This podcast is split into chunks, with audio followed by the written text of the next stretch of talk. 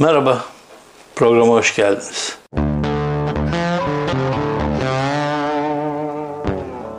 Bugün size Türkiye'nin geldiği son noktadan bahsetmek istiyorum. Nasıl bu noktaya geldi? Hep söylüyorum ya işte Türkiye'nin kuruluşu zaten derin devlet kuruluşudur da falan da filan da hayır ama esasında 94'te Türkiye'de bir e, patlama oldu. 94'ün Kasım'ında 24 Kasım'da bir patlama oldu. Bu patlamayı herkes e, bilmiyor. E, yeni nesil hiç bilmiyor. 94 6 26 27 yıl bitmiş.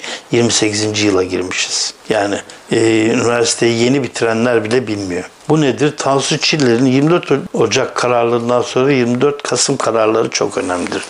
E, birini Turgut Özal aldırdı, darbeyi yaptırdı. İkincisinde e, Tansu Çiller darbeden sonra başbakan olunca yaptı. Nedir o? Özelleştirme meclisten kabul gördü. Özelleştirme meclisten kabul görünce Tansu Çiller tarihi bir açıklama yaptı. O açıklama aynen şu. Bugünü çocuklarınıza, torunlarınıza anlatırken Türkiye coğrafi bölgesindeki son sosyalist devlet olmuştu. Biz onu yıktık diyeceksiniz dedi. Son sosyalist devlet olarak Türkiye 24 Kasım'da yıkıldı.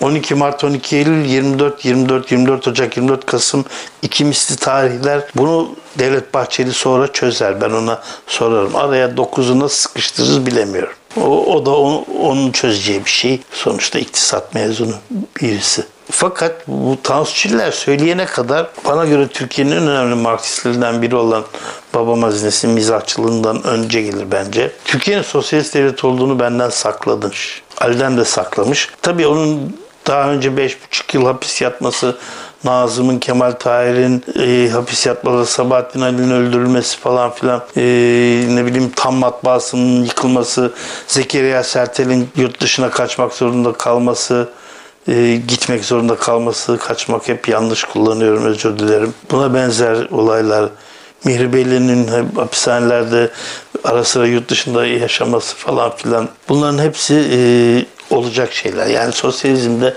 olur böyle şeyler. Dersim hatta Dersim 38'de var mıydı sosyalizm? E, Tansu göre vardı. Son sosyalist devlet Osmanlı'dan sonra e, kurulmuş olan son sosyalist devlet bizdik. Çünkü Atatürk kurmadıysa o arada hangi devrim oldu da kuruldu onu bilemiyorum. İsmet Paşa ile beraber mi e, geldi sosyalizm onu da açıklayamayacağım çok partili dönem sonrası desek Demokrat Parti arkasına Adalet Partisi, e, MHP ve MSP geliyor. Onu da hiç algılayamadım. Tabii e, bunlar hepsi esasında 12 Eylül'le beraber bozuldu. Biz o kadar sosyalistik ki 94'e kadar ben 3 tane darbe gördüm. 3 tane de darbe girişimi gördüm. Ee, bir başbakan, iki bakan, 3 e, gençin asılmasını yaşadım. Sonra 51 gen insanın asılmasını yaşadım. Bunun 30 küsürü siyasi olmak üzere. İşte işkenceler falan vardı ama ne bileyim ben vardı işte yani. Ama sosyalist cumhuriyetti Türkiye. Tansiçiler yıkana kadar. Bunun hazırlanmasında tabii revi, revizyonizm Kenan Evren'le başladı. Kenan Evren'le revizyonizm başladı. Turgut Özal da oportunisti zaten. 24 Ocak kararlarını aldı ve bunun için ordu şarttır dedi. Revizyonist Kenan Evren'i getirdi. Revizyonist Kenan Evren de elinde Kur'an-ı Kerim'den her mitingde ayet okuyarak Turgut Özal dua edip Semra Özal viski içerek böyle yavaş yavaş sosyalizmi yok ettiler. O sırada tabii bu eğitim meselesi e, böyle bir şey. E, eğitimi az olan bir ülkede e, sosyalizm de bu kadar olduğu için biz darbelere sosyalizm varken darbelere karşı çıkmadık. Sosyalizm varken 3 darbe 27 Mayıs. Belki de 27 Mayıs darbe sosyalist darbedir bilemeyeceğim.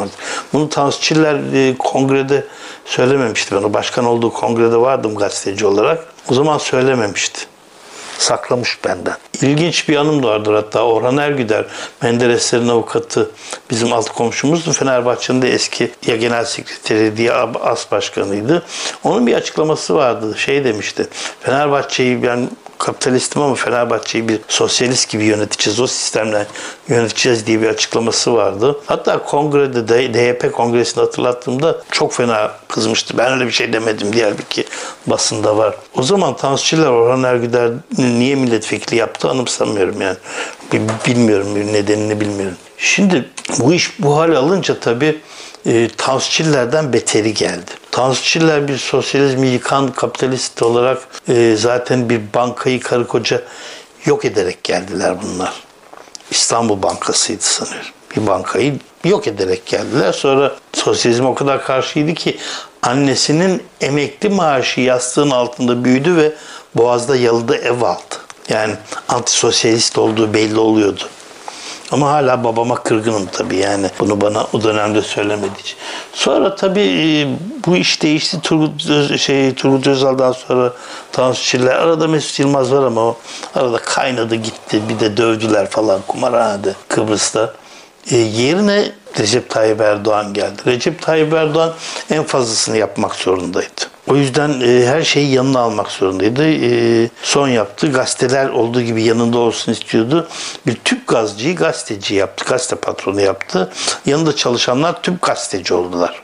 Tüp gazeteci. Akademisyenler vardı. O akademisyenler e, televizyona çıkıp bir takım ay- aydınlatmalarda bulunuyorlardı. İnsanlara bilgi veriyorlardı. Hatta deprem olunca deprem profesörü çıkıyordu ve Türkiye'nin en yakışıklı erkeği seçiliyordu. 70'li yaşlarda. Yani oluyordu böyle şeyler Türkiye'de. E, dergiler, gazeteler bunları yazıyordu. Ama sonra o hakikaten bilgilerine, bunu gerçek söylüyorum, bilgilerine önem verdiğimiz akademisyenler yerine akademiyenler geldi. Bu akademiyenler çok ilginç insanlar. Hiçbir şey bilmeden her şeyi konuşan insanlar bu akademiyenler. Akademiyenlerden bir örnek versem mesela e, bu şey var en son. Dolar biliyorsunuz e, 7 liraydı 10, 18'e çıktı 18'den 12'ye 10'a indi 10.5'a falan şu anda o 13 civarında. Ben o sırada bir yaz- yazı yazdım. 7 liradan 12 euroya çıkan şey 7 eurodan 12 euroya düşen Türk lirası gibi çok dalga geçtiler benden. Şimdi bu bu adam akademiyen kimdi bu? Söyleyeyim size. Akademiyen. Adını da unuttum şimdi. Yaşar Hacı Salihoğlu. Hatta dekan yardımcısı galiba. Şöyle dedi. Hollanda'da 1 litre benzin 1.96 euro, İspanya'da 1.48 euro, Almanya'da ise 1.66 euro, Türkiye'de ise benzin litresi 0.89 euro dedi. Bu akademiyen bunu söyleyince bu işlerden çok iyi anlayan e, Nagihan Alçı'nın bile ağzı açık kaldı. Hafta içinde gene Hacı Salihoğlu'yla programı var. Kadın yani adamın karşısında öyle senin yüzünden öyle kaldın diye Ajda Pekkan gibi çıkacak hali yok. Onu düzeltmeleri lazım. Şimdi e, Hacı Salihoğlu'nun bu söylediğini e, başka bir örnekle şey yapayım ben. Bir okur yazmış bunu. Şimdi benden dalga geçtiler dedim ya işte e, 7'den 12'ye düştü euro di- şey dolar deyince. Şöyle bir şey oldu. 18.50 iken bir dolar bir arabanın X araba deposu 650 liraya dolmuş. Sonra aradan bir hafta 10 gün geçmiş çok fazla değil. 13.80'e düşmüş dolar. Aynı arabanın benzin deposu 850 liraya dolmuş. Şimdi nasıl oluyor bu diyeceksiniz. Bunu Hacı Salih olanlar mı e, bilemiyorum ama şöyle oluyor.